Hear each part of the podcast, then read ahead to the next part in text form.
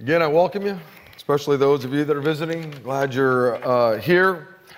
We're in a, a series here at, at, Big Valley Grace where uh, we're, look, we're looking at the, the book of Ephesians together. It was uh, really a letter that the Apostle Paul wrote to a group of Christians, a, a church, much like uh, Big Valley in a lot of ways. He wrote the letter about 30 years after the resurrection of, of Jesus. And so, what he would have done, he was in prison, he pins this letter and, uh, I don't know, folds it up and he sends it snail mail. I mean, that would have been really snail mail back then. And one day, I don't, I don't know exactly how it would have worked, but this letter would have arrived. And the pastor of that church would have opened it up and said, Oh, wow, I got a letter here from Paul. And I'm sure as he sat at home or his office or whatever that would have been, he read the letter. And then he gathered his church, and um, obviously they didn't have a building like this, they didn't have a pulpit like this, and microphones, and a great bluegrass band, and all that. But he would have gathered the church together and he would have said, Hey, folks, I got a letter here from Paul. And I'm sure on that particular weekend, he probably just read the letter. And the people were probably blessed by it. And I don't know, maybe that preacher went home and thought, you know what, man, this letter is so important and so neat. I, I, think I'm going to maybe break it up and maybe each weekend when people gather, I'll just take a little piece of it and we'll just study it together and look at it together. Sort of like what we're doing right now. We're just looking at this great book, this letter, and we're just trying to pull out a few truths here and there and see what God might have to, to say to us. Uh, today we're going to finish up the, the first chapter of Ephesians. We're going to look at uh, verse 16 through about 23. But before I do that, I want to do a quick review. So far, we've uh, looked at eight great truths that are found in the first 15 verses of, of chapter 1. The truth that God has blessed you, the truth that God has loved you, the truth that God has chosen you, the truth that God has adopted you, the truth that God sent Jesus Christ to shed his blood for you, the truth that God has made his wisdom and his understanding available to you, the truth that God has revealed the mysteries of his will to you. And then last week we looked at number eight, the truth that God gave you his Holy Spirit to indwell you forever. And beloved, I want you to know that this wasn't all of them. There are more truths in those first 15 verses than these, but these were the ones that I, I chose to look at. And I've challenged you over the past few weeks to spend some time meditating on these truths, to spend some time thinking about these truths, to spend some time in your Bible studying these, these truths. And this is an important thing that when you leave here, it's not just over. You know, I heard a message and I walked out of here and went home and just did whatever, you know, I, I do. It's important that you go home with your Bible and continue to study, to continue to dig into this. You know, there's some, um, some good news and some bad news about modern technology. The good news is, is that you could have woke up this morning and um, uh, through a podcast, uh, listen to one of the great preachers of our land. You can even listen to the message of, messages of some preachers who are now dead with the Lord. You can leave here in a little bit and go home and listen to a, another great message from another great preacher. You could, all week long, you, can listen to a message literally from any great preacher in the world today. You listen to them every day. You can listen to two or three different preachers every single day. And, and on the one hand, that, that's a good thing. But the bad thing is, is this, is that you can spend so much time listening to all these great sermons that, that you never really dig in to one of them and say, God, how can I apply this one to my life, to my family, to my future family, to my business, or whatever it might be? You see, here's the deal. I, am not the pastor down at Crosspoint. They have a pastor. God raised up a pastor down there, Matt Whiteford, great guy. And I believe that God will put a message and has put a message on, on Pastor uh, Matt's uh, heart for that group of God's people. I'm not the shepherd at uh, uh, Calvary Chapel. God, God raised one up, Damien, incredible man of God. And those are God's people over there, and I'm sure God put a message on Damien's heart for that group of people. And God raised me up to be the shepherd here. I, I, have a role to play just like all of you. We're all a part of the body of Christ. We all have some role, some function. We're all a part of it.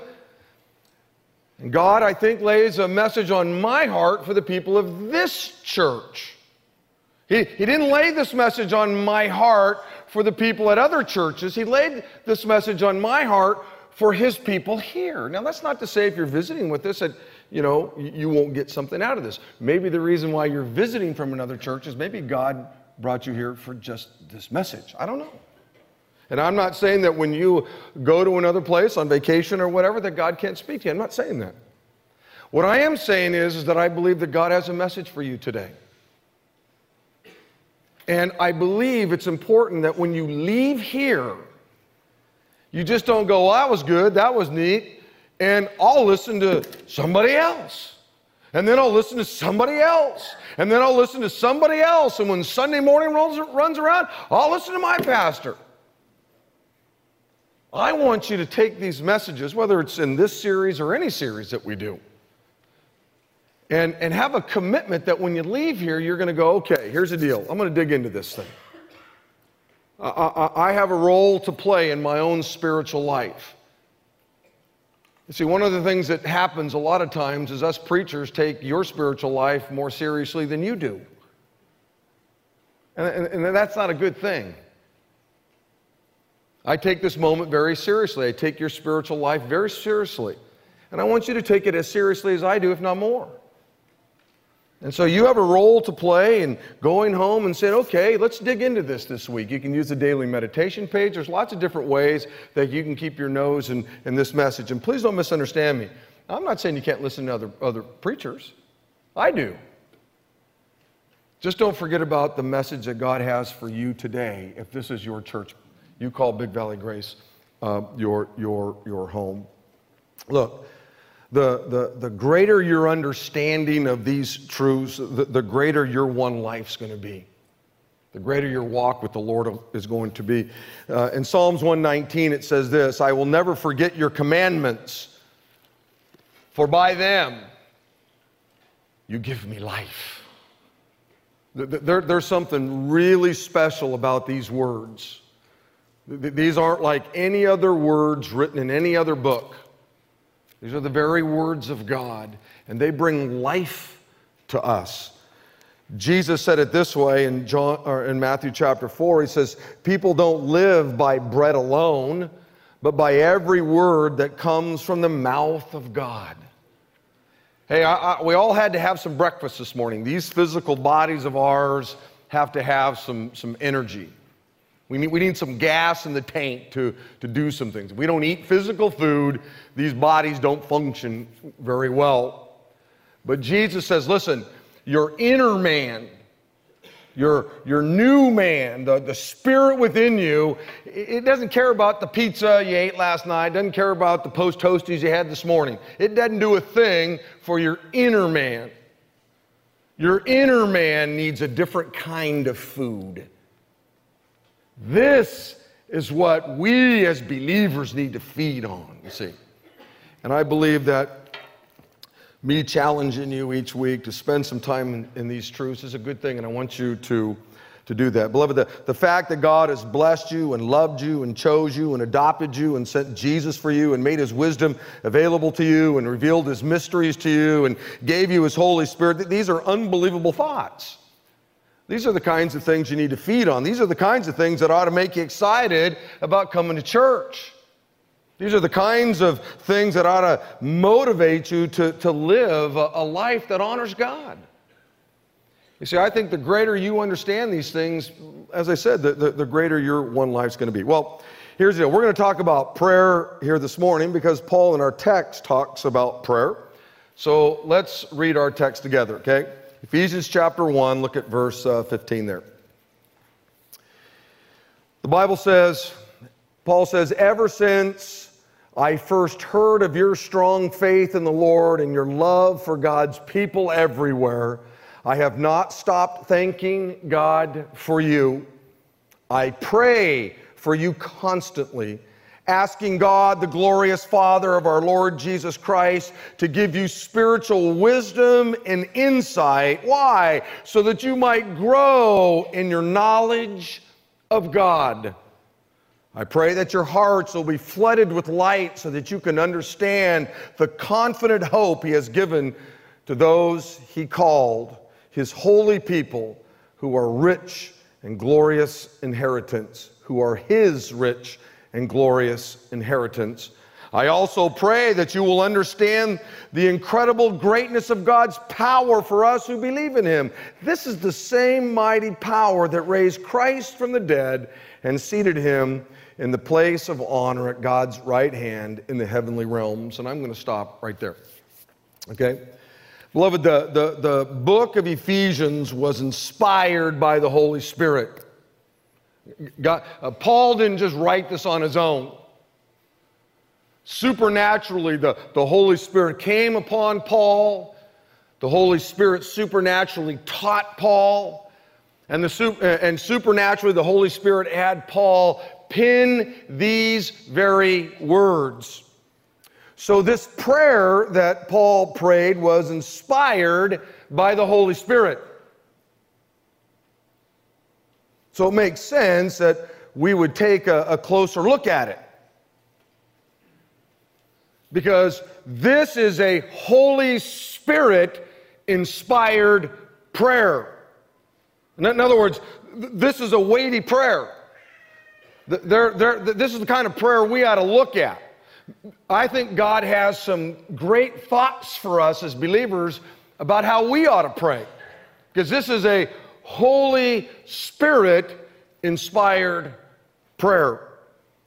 So here's the deal I got three thoughts for you. And uh, there was about a thousand different ways uh, I could kind of go with this text. And I chose this way, and I, and I hope that somehow it's a blessing to you. I hope that somehow when I'm done, you go, you know, I got a, I got a thought here on maybe how I might pray maybe differently.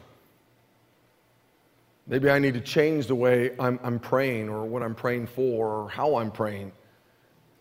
Because today we've looked at a Holy Spirit inspired prayer. So, so here we go. Number one you have to be committed to, to prayer. And I chose the word committed. In verse 16, Paul says, I have not stopped thanking God for you. And then he says, I pray for you constantly.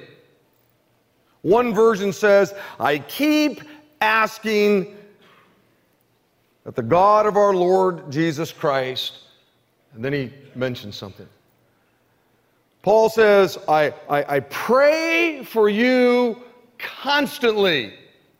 I keep asking God. This, this isn't a one time deal. This isn't, you know, one time, you know, I thought about you and I shot up a prayer, you know, and, and then I was off to the races to, you know, and something else. Obviously, Paul was committed to prayer. He was constantly praying. He kept on asking. If you want to have a, a prayer life that really matters or a prayer life where your prayers are answered, you got to be persistent. You got to keep on praying. If you want to pray prayers that will have an eternal impact on someone's life, you, you got to keep getting on your knees. You gotta, you gotta every day allow some room in your schedule where you have morning prayers, you have afternoon prayers, you have evening prayers, and you keep on praying. You keep on doing it. You keep asking God. It's a, it's a persistent thing. You're committed to it. Paul said this in 1 Thessalonians. He says, Never stop praying. Never. Now, does this mean that you're to pray continuously without ever, you know, taking a break or whatever? No, that'd be stupid. It simply means that we're to be persistently praying. We're to be consistently praying. We're to be committed to talking with the Lord. Ephesians chapter 6 says this Pray in the Spirit at all times and on every occasion. Stay alert and be persistent in your prayers for all believers everywhere. Philippians chapter 4 Don't worry about anything. Instead, pray about everything. Everything. You know, you can look at what's happening in the world today and think to yourself, you know, man, what's happening in the Gaza? Whew, that's a, that's a major deal there, man. You know, better pray for that. Or, wow, what's happening between you know us and Russia? Whew, better man, better better pray for that. And guess what? You you need to. But the Bible says we're to pray about everything. That, that's being committed to prayer. I don't care what it is. You see, we can look at what's happening in the Gaza and say, man, that, that boy, that's big, and we need to really, you know, pray about that. You, we do. But God looks at your life, maybe the things that you think are somewhat mundane, and God says, no, I want you to pray about that too. I want, uh, talk to me about it. I care about what's happening in your life too. Now, I, yeah, I got five people in my family living under my roof. I can't, I can't even keep track of my own life let alone the other four. And what we can do is we can think, well, God's like that too. I mean, how in the world, you know, there's, you know, 8 billion people on planet Earth. How in the world is he going to track everything? I don't know. He's God. And he can track it all. And he wants you to come to him in prayer. He wants you to be committed to him to, in, in prayer. Jesus told a, a great story in Luke chapter 18. It's also kind of a weird story. It says this in verse 1. One day, Jesus told his disciples a story to show that they should always pray and never give up. And here's the story There was a judge in a certain city, Jesus said, who neither feared God nor cared about people.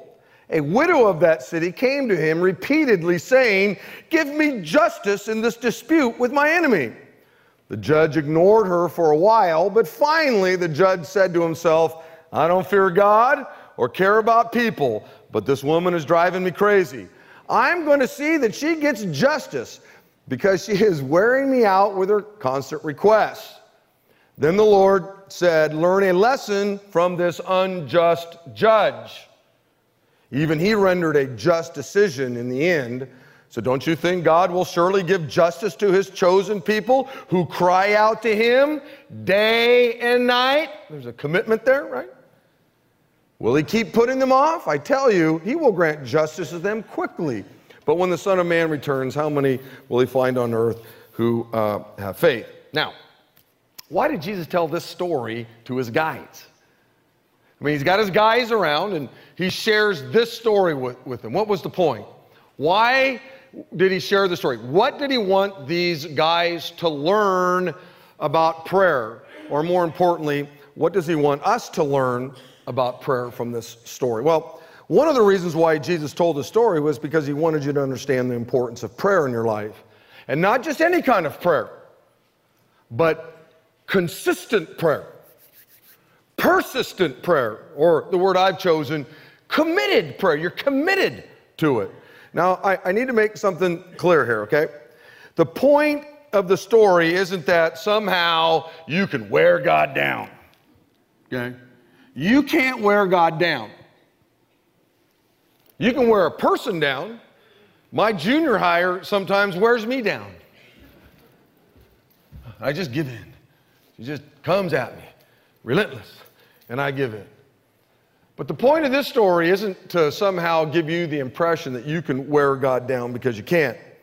Okay, God doesn't want you to come to Him and ask for the same thing over and over and over and over again until you finally beat Him down and wear Him out. And He finally says, okay, you know, just to get you off my, my back, I'll answer your prayers. That's not the point of this story.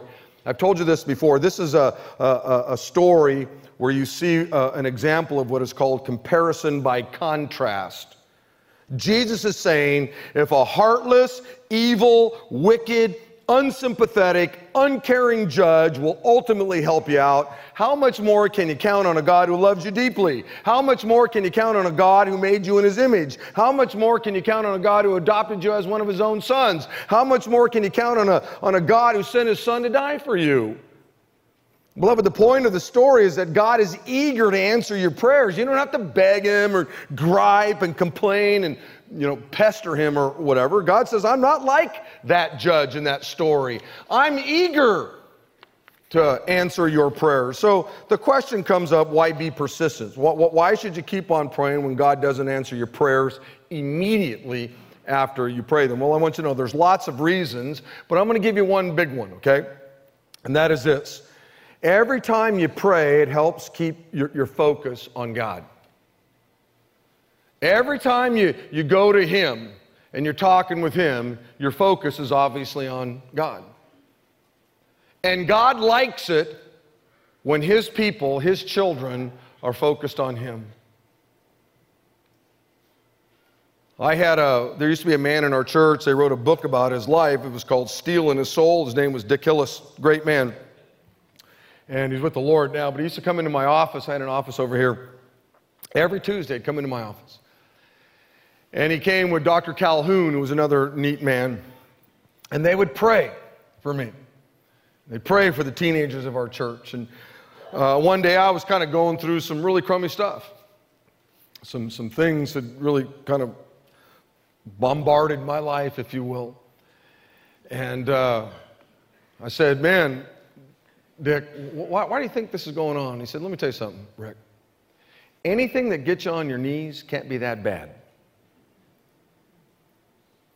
And it was a whole other way of looking at this crummy thing that was going on in my life. See, it was crummy, it was crummy, and it was crummy, and it was crummy. But the good, the other side of that coin, one side was crummy, but the other side was it kept me on my knees, which meant it kept my focus on God. And anything that gets you to just keep your focus on, on God can't be that bad. And sometimes our prayers aren't necessarily answered right away because God wants you to keep your focus on Him. Think about it. If He just, if you prayed and shot a prayer up and He just answered it, you, would just get in your car and drive off and go play tennis or whatever it is you're going to do in life, right? Sometimes our great God, our Father, doesn't necessarily answer our prayers right away because He wants us to just continue to focus on Him, just to be with Him. King David said this in Psalms 105. He says, Depend on the Lord and His strength. Always go to Him for help. That's where we're to go for help. It's Him. Spend time with Him. Now, oftentimes God uses his people. So you go to him, and the next thing you know, the Lord brings a, a brother into your life, a sister into your life who is a blessing to you, you see.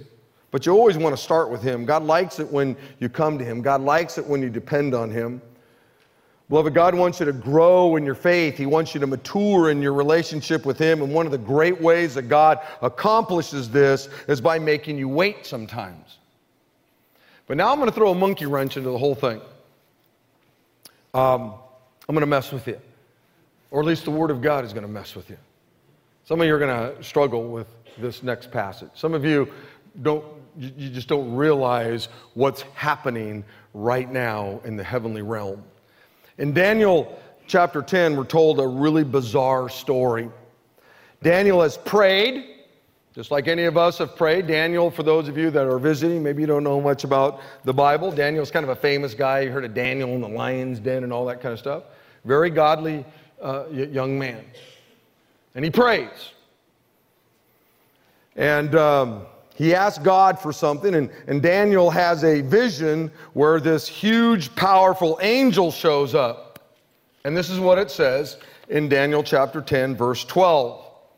This angel said, Don't be afraid, Daniel. Since the first day you began to pray for understanding and to humble yourself before your God, your request was heard. God heard your prayers. Whoa! That's a good thing. I have come in answer to your prayers. But for 21 days, the spirit prince of the kingdom of Persia that's an evil demon, blocked my way. Then Michael, one of the archangels, came to help me, and I left him there with the prince of the kingdom of Persia, You can imagine what was going on there. I mean, there, there's a battle going on. Michael took over so that this other angel could get to Daniel. Now I'm here to explain what will happen to your people in the future, for this vision concerns a, a time yet to come.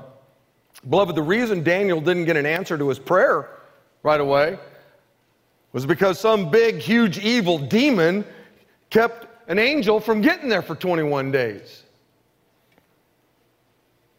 Huh. Let that sink in for a moment. You see, we just kind of got this thought in our mind that we wake up in the morning and we eat our post toasties and we go to work and we do our thing and we come home and life is great. We don't, we don't even realize that there is a, a, another world out there, the, the heavenly realm.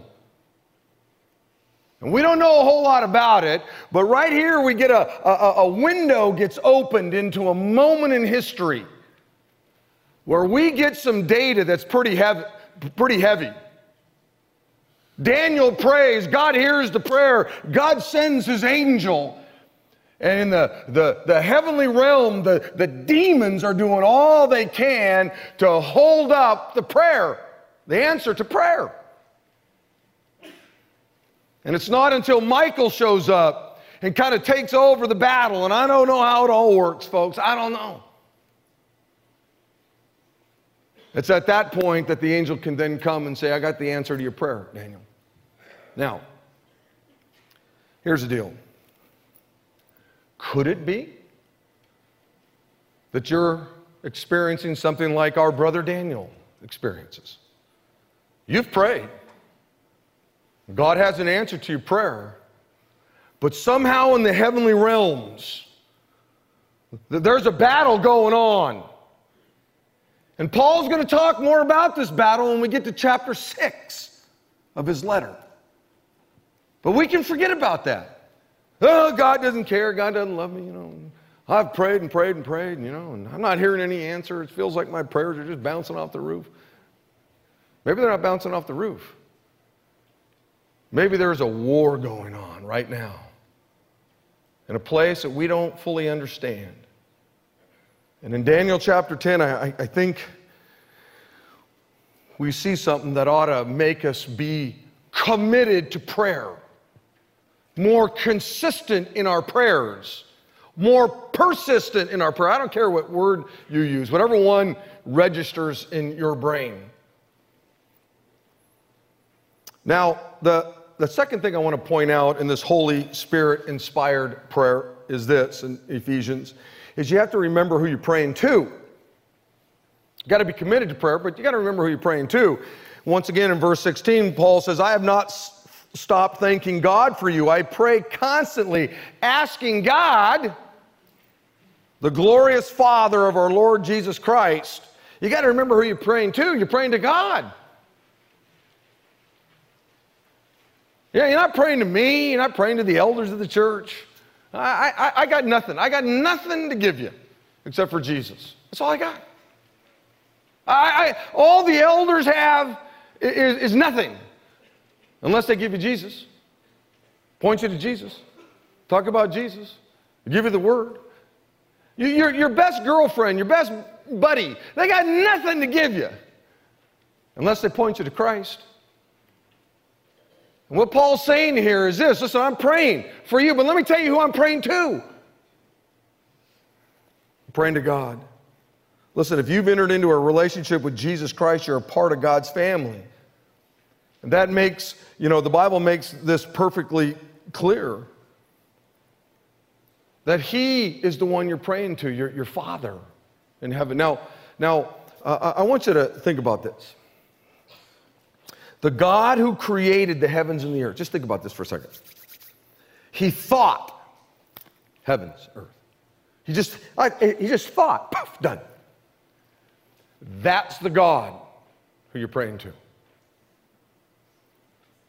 The God who placed the stars in the sky, Psalms 147 tells us, and gave them all names. That's the God you're talking to. The God who, who uses uh, the earth as his footstool, Isaiah tells us. What an imagery that is. The God sitting in his Barcalounger just uses the earth as a place to rest his feet. That's the God who you get to talk to. The God who knows exactly how many days you're going to live upon planet Earth. That's the God you're talking to. The God who formed you when you were in your mother's womb. I mean, think that one through. He formed you when you were in your mother's womb. That, that's how awesome He is. That He could put together a human life eyeballs and ears and you know, you know kidneys and spleens and you know, all the stuff, brain. He put it all together. I can't even. Uh, I, I, bought a, a weed eater the other day, new weed whacker. Had four parts I had to put together. I, I spent five hours on that thing. and, and, I still had three parts left over. Uh, you know, you know, you know I'm talking about? Some of you get it. You know, I, and the world will tell you, you're just here by accident. No. The God who put you together is the one you're praying to. The God who has power over life and death, He's the one you're praying to. The God of Noah and the ark, the God of Moses in the Red Sea, the God of Joshua and the walls of Jericho, the, the God of David and Goliath, the God of Jonah and the big fish, the God who has no beginning and no end, the great I am, the God of all gods, the King of all kings, the Lord of all lords. He's the one who you're praying to. And here's the good news He wants you to pray to Him.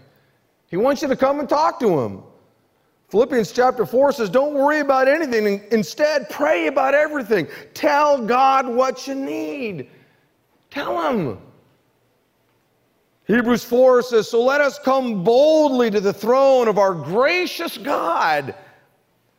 There we will receive his mercy and will find grace, power to help us when we need it most. So you got to be committed to prayer. You got to you to say, "Man, I'm going to I'm to keep praying." And you got to remember who you're praying to. Because when you really understand who you're praying to, guess what? It'll take you back to the first one. You won't have any problem being committed to prayer. Number 3. You have to know exactly what you're praying for. Okay? If you really want to have a powerful prayer life, what we see in this Holy Spirit inspired prayer is you got to remember, you know, uh, who you're praying to and all that, all, all that kind of stuff. You got to be committed to it, but then you got to know exactly what you're praying for. And this was the point this past week that really touched me as I was studying. Was how the Holy Spirit directed Paul to pray. And what I want to do is this I want you to maybe to lock into your mind somebody you, you know. Could be your spouse, you know, your husband or your wife. Could be uh, one of your kids, one of your grandkids. It might be one of your parents. Could be some buddy of yours. Could be your boyfriend, your girlfriend, your fiance, whatever it is. Just kind of think of it. I think I got that person locked in. And as I walk through this, I want you to think about praying for them this way. When we look at what Paul, what, what Paul prayed for, this is how you ought to be praying for that loved one in your life. This is Holy Spirit inspired prayers.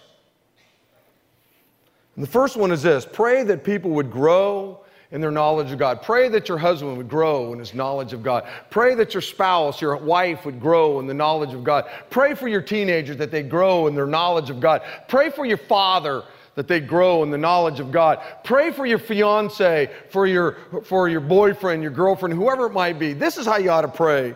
He, Paul says, I haven't stopped thanking God for you, and I pray constantly, asking God, the glorious Father of our Lord Jesus Christ, for what? To give you spiritual wisdom and insight. Why? So that you might grow in your knowledge of God. Beloved, this is a great prayer. When you pray that for your spouse, when you pray that for your kid, when you pray that for your parents, that's a great prayer. Man, I pray that my husband, my wife, my kids would grow in their knowledge of who God is. I pray that my fiance would grow in their knowledge of who God is. And by the way, it's a great prayer that you ought to pray for yourself.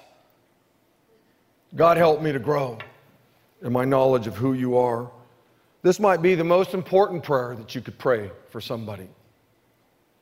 When you're praying for someone, whether it be your spouse or your kids, your parents, a friend, whoever, you need to pray that God would give them supernatural spiritual wisdom and insight so that they would grow in their knowledge of God. Beloved, it's God's will that every Christian grow spiritually. Hebrews chapter 6 says this So let us stop going over the basic teachings about Christ again and again and again. In other words, man, you know, uh, you, got to start growing. In fact, he says, let us go on instead and become mature in our understanding. Now, look, this is a church that reaches lots of people. We have lots of new believers in our church. And it's okay if you don't know anything. Really, I mean, we get it. I get it. Sometimes when you're brand new in the faith, you got to kind of go over something over and over again. Think about the first time you started on your job. Some of you have been there for 30 years. Man, your supervisor, your manager, the owner of the business had to go over something again and again and again and again because you were new at it. You didn't know anything about it. But now, 30 years later, you've matured. Fact, you've matured to the point where you're training the newbies now, right? You're training the, the greenhorns. It's okay for some of you because you're new in the Lord not to know a whole lot about the scriptures. You don't know a lot about God. But it's not okay for some of you who have walked with God for, you know, two, three years, uh, uh, two or three decades, and you still don't really even know the basic things about God. You, you just haven't spent time studying this book. You haven't spent time really saying, I'm going to dig into this book. Oh, you may have listened to lots of sermons, but you really haven't, you know, sat down with a cup of coffee or whatever it is and says, okay, God, here's the deal. I really want to get to know who you are. Heard a great sermon today in church, and I'm going to keep digging into this thing. I really want to understand these great truths about you. I want to, I want to really know them in, in, my, in my heart. This is important because the deeper your relationship with God is, the, the greater the chance you'll conduct your life in such a way that you'll bring honor and glory to God. The more mature you are spiritually, the greater the chances you'll live a, a life according to God's will. You, you, you can't pull off God's will if you don't know what God's will is. See? One of the purposes of Big Valley Grace is to help everybody grow spiritually. It's one of the, the, the, purposes that we have. In fact, I want you to know seeing people grow in their faith is one of the most rewarding parts of ministry for me. I'll, I'll tell you, I, I've been here a lot of years, decades, and it's really fun to see someone give their life to Jesus Christ, and they don't know anything. They, they don't even they don't know what a Bible is, you know. You know, they, they open their Bible up and they turn to some pages and they go, wow, God has a section on jobs. It's unbelievable, man, that God is that interested in our lives. They, don't know, they don't know anything. And then you watch them, you know, make a commitment to be here at church, make a commitment to study the Word of God. They get involved in our men's ministry, our women's ministries. They get involved in a Bible study. They get involved in serving the Lord somewhere. Man, it's unbelievable to, to see somebody, you know, and some of you have been around here for a lot of decades, and I've watched you just as you've watched me. Okay? My friend George Brown, sitting right back there, George knew me about the day I gave my life to Jesus Christ. It's fun to see people grow and mature in their faith, become disciples, if you will, of, of Christ. I'm going to tell you something. There's just, there, there's just nothing better than that. But I want you to know on the flip side, the most miserable, you know, miserable part of ministry um, is seeing people who, who could have grown but, but, but aren't. That just, I want you to know something, man, just, just really bums me out. In fact, it's probably the thing that bums me out the most. Is when you see somebody who they gave their life to Christ, at least they say they did, and they never go anywhere. And they just keep living in their sinful life and uh, just, man. I was uh, talking with a, a pastor the other day from our city. And, um, you know, what I find out is that, is that, you know, all the pastors in this town are, are weird, except for me. I, you know, there's got some weird guys in our town. Anyway, uh, I'm sure when I leave a lunch with those guys, they go, man, that guy's weird. Um, anyway, this guy, great guy, man, super ener- energetic. And, you know, hey, I want you to know I'm about one thing and one thing only. I'm about reaching the lost. That's what I'm about. I'm about reaching the lost. Everything we do is about reaching the lost. We put all our resources in reaching the lost. And he just kept going on. The, grid, he had all these great words. The grid that we put everything through is about reaching the lost. And, da, da, da. and uh, you know, it was like he had a couple of Red Bulls, and it was just, whoa. And finally, I said, Well, let me ask you something. So, what do you do with the guy who they give their life to, to Christ? Now, what do you do with him? Do you send him to other churches? He goes, Well, what do you mean? And I go, Well, I know you're all about reaching the lost, and that's great. And all your resources, and all your money, and all your dough, the grid, the thing, all the six lines, you know, woo! You, you got, and then that guy gives their life to Christ. Now what? What do you do with them? He goes, Oh, well, uh, you know, we, we, we got a you know, Bible study kind of thing. And I said, Well, I thought you said every resource, every nickel, every dime, every grid, the thing, six things. So you do do something for them. I said, You know, Jesus said, Go and make disciples. It's about making disciples. Now, you can't make a disciple unless you win them to Christ. I get it. But the idea is they become a disciple. And then that's something that just doesn't happen overnight. And one of the things we're committed to here is making disciples, helping people grow in their faith. And we got all kinds of things. Eh, you don't like our women's ministry? That's okay. There's something else. You don't like our men's ministry? That's okay. I, I get it. We're all different. But there's no excuse as to why you aren't growing in your faith. And maybe what we need to do as a church family is just be more committed to saying, I'm going to pray for the people of my church and pray for myself that I would grow in my knowledge of who God is. Romans chapter 8 says, For those God foreknew, he also predestined to be conformed to the likeness of his son. Beloved, God's will for your life isn't to make you happy or wealthy or keep you in perfect health. His will is that your life would be transformed into the likeness of His Son, Jesus Christ, which is, which is just another way to say that God wants you to grow. He wants you to mature into the man or the woman that God wants you to, to be. Now, I want you to understand there's nothing wrong with, you know, praying for somebody that has a lump where there's not supposed to be a lump. We do that all the time here. God, God tells us to do that. There's nothing wrong with praying for your marriage. There's nothing wrong with praying for your teenager. There's nothing wrong with praying to God and asking Him to bless your business. Nothing wrong with those things. You need to do that. But here is a Holy Spirit inspired prayer and Paul says, This is how I'm praying for you that you would grow in your knowledge of who God is. And you can't do that outside of having the Holy Spirit in you, you see. And maybe we as a church ought to say, you know what, I'm going to make that a part of my, my, my prayer time, praying for my brothers and sisters, that very prayer. N- number two, you need to pray that people would grow in their understanding of, of, of hope, biblical hope. Verse 18 says, Paul says, I pray that your hearts will be flooded with light so that you can understand the confident hope he has given to those he's called. And what exactly is our hope as believers? Well, listen to what Paul said in Titus chapter 2. This will give you a little taste of it. Paul said, For the grace of God that brings salvation has appeared to all men it teaches us to say no to ungodliness and worldly passions and to live self controlled, upright, and godly lives in this present age while we wait for the blessed hope What's that? The glorious appearing of our great God and Savior, Jesus Christ. That's our great hope. That's the, the biblical hope that we all have.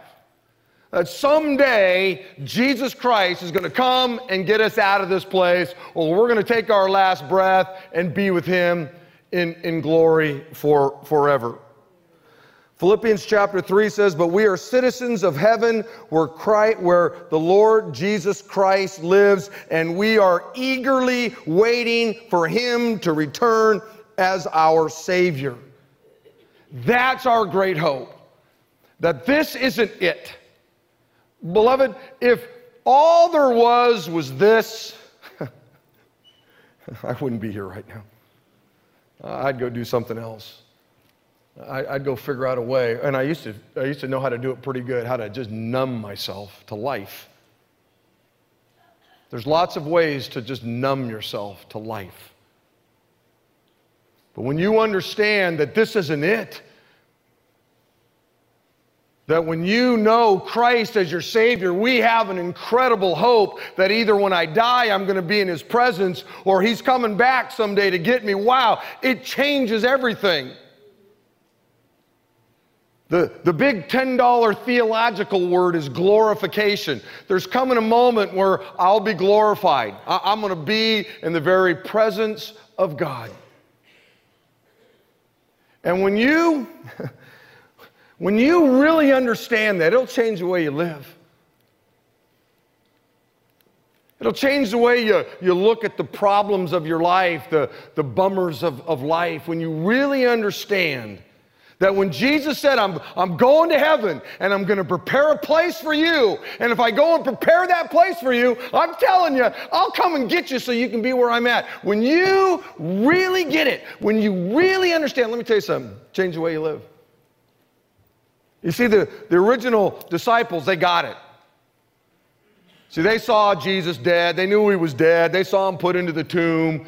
And they thought, you know, life was over. And then, boom, there he was, resurrected. They knew that this was a real gig. And so for them to lose their life, it was no big deal. They saw the resurrected Lord. And so, you know what? Throw me in prison.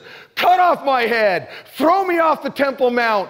Beat me. It does not matter because I know what my hope is that I'll be in the presence of God. He conquered death, and so am I. But too often we really don't understand that. And so it impacts how we live, it impacts how we react to the things of life. And one of the great ways that you can pray for that loved one that I had you lock on, think about, is to not only pray that they would grow in their knowledge about God and who God is and all that stuff, but that they would really bore down on the fact that this, this isn't it. This world isn't it. There, there, there's coming a day when I'll fly away some glad morning. You know, it's not just a song we sing, that's a reality of a biblical truth that we're singing about there.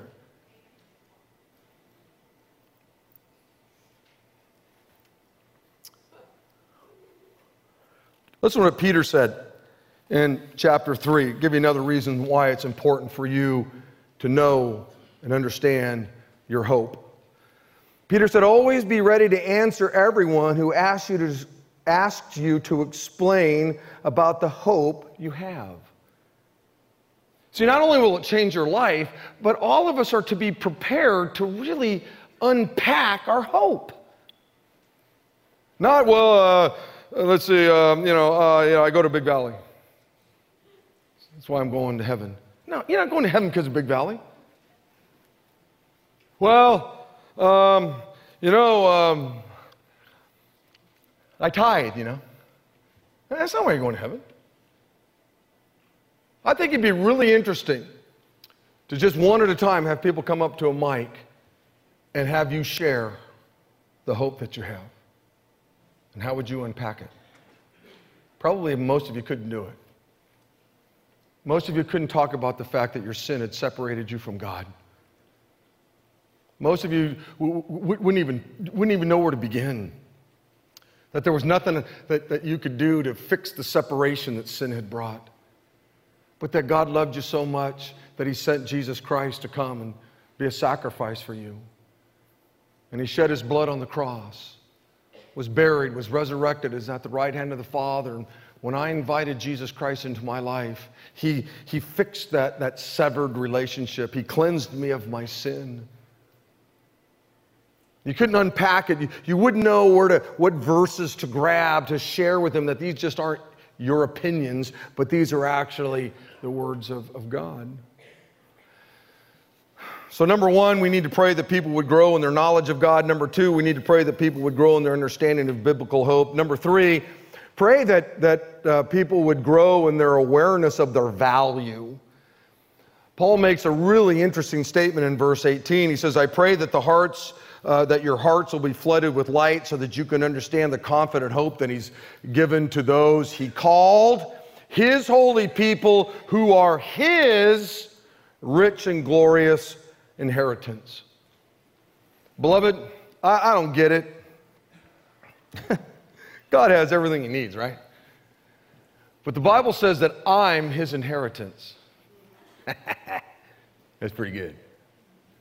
That when I finally take my last breath, or he comes, I'm his inheritance. When I show up in heaven, whoa, there you are, Rick, come on. You're my inheritance. That, that's how valuable I am to God. That He looks down here and sees me and says, That guy down there is my inheritance. When He gets up to glory, He's my inheritance. And if you know Christ, that's true for you too. The Bible says that God made you in His very image. The Bible says that God looks at you as His prized possession. The Bible says that God sees you as a, as a treasure. The Bible says that God is preparing a place for you in heaven. The Bible says that God loves you. The Bible says that God sent His Son to die on a cross for you. The Bible says that God has adopted you. All this to say, you're pretty valuable to God, and people don't understand it. We're living in a time when, you know, there's just a self esteem crisis happening in our country. And it's because people don't understand how valuable they are to God. They don't get it. We've taught them that they're just educated, you know, goo, that they're a little higher up the evolutionary chain than a monkey. Well, no wonder they don't have any respect for themselves or respect for anybody else. No wonder they don't have any self esteem because they don't understand how valuable they are. Ron Blanc, who used to be a, a pastor here, said this. He said, We did not become valuable because Jesus died on a cross for us. He died on a cross for us because we were valuable to him. You see, when he died on the cross, that didn't, at that moment, well, that's what made us valuable. No. He came and died on the cross because you are valuable to God. You were made in His very image. And last but not least, pray that people would grow in their experience of God's power. He says, I, I pray that you will understand the incredible greatness of God's power for us who believe in Him. This is the same mighty power that raised Christ from the dead and seated Him in the place of honor at God's right hand in the heavenly realms. Beloved, Paul doesn't pray that God's power would be given to them. He prays that they would understand the power that's already within them. And it's something that I think we all need to be praying for each other about because, frankly, from my vantage point, um, I don't see people experiencing God's power in their life. Acts chapter 1 says, But when you receive, you will receive power when the Holy Spirit comes upon you. As I said last week, and I say often, you know, too many believers in our country just cower we're just afraid to stand up for righteousness. We're afraid to stand up for truth. We're afraid to stand up for what the Bible clearly teaches for biblical morality, for biblical ethics. We're, we're, we're, more worried about at times making sure that, you know, we're invited to the right parties or that people like us or people don't say crummy things about us. And they don't experience God's power in their life. And, and I think one of the great prayers for believers today is that they would experience it, that they would understand the power that's within them, and that they would act on it and not, not be a, afraid. Here's the bottom line Jesus said this in Matthew chapter 26. He said, Keep watch and pray so that you will not give in to temptation. The spirit's willing, but the body's weak. Let me just tell you something. You need God's power to overcome your flesh. And so, obviously, when you see believers that are just all goofed up in sin and living in sin and unrighteousness, they're not experiencing God's power in their life.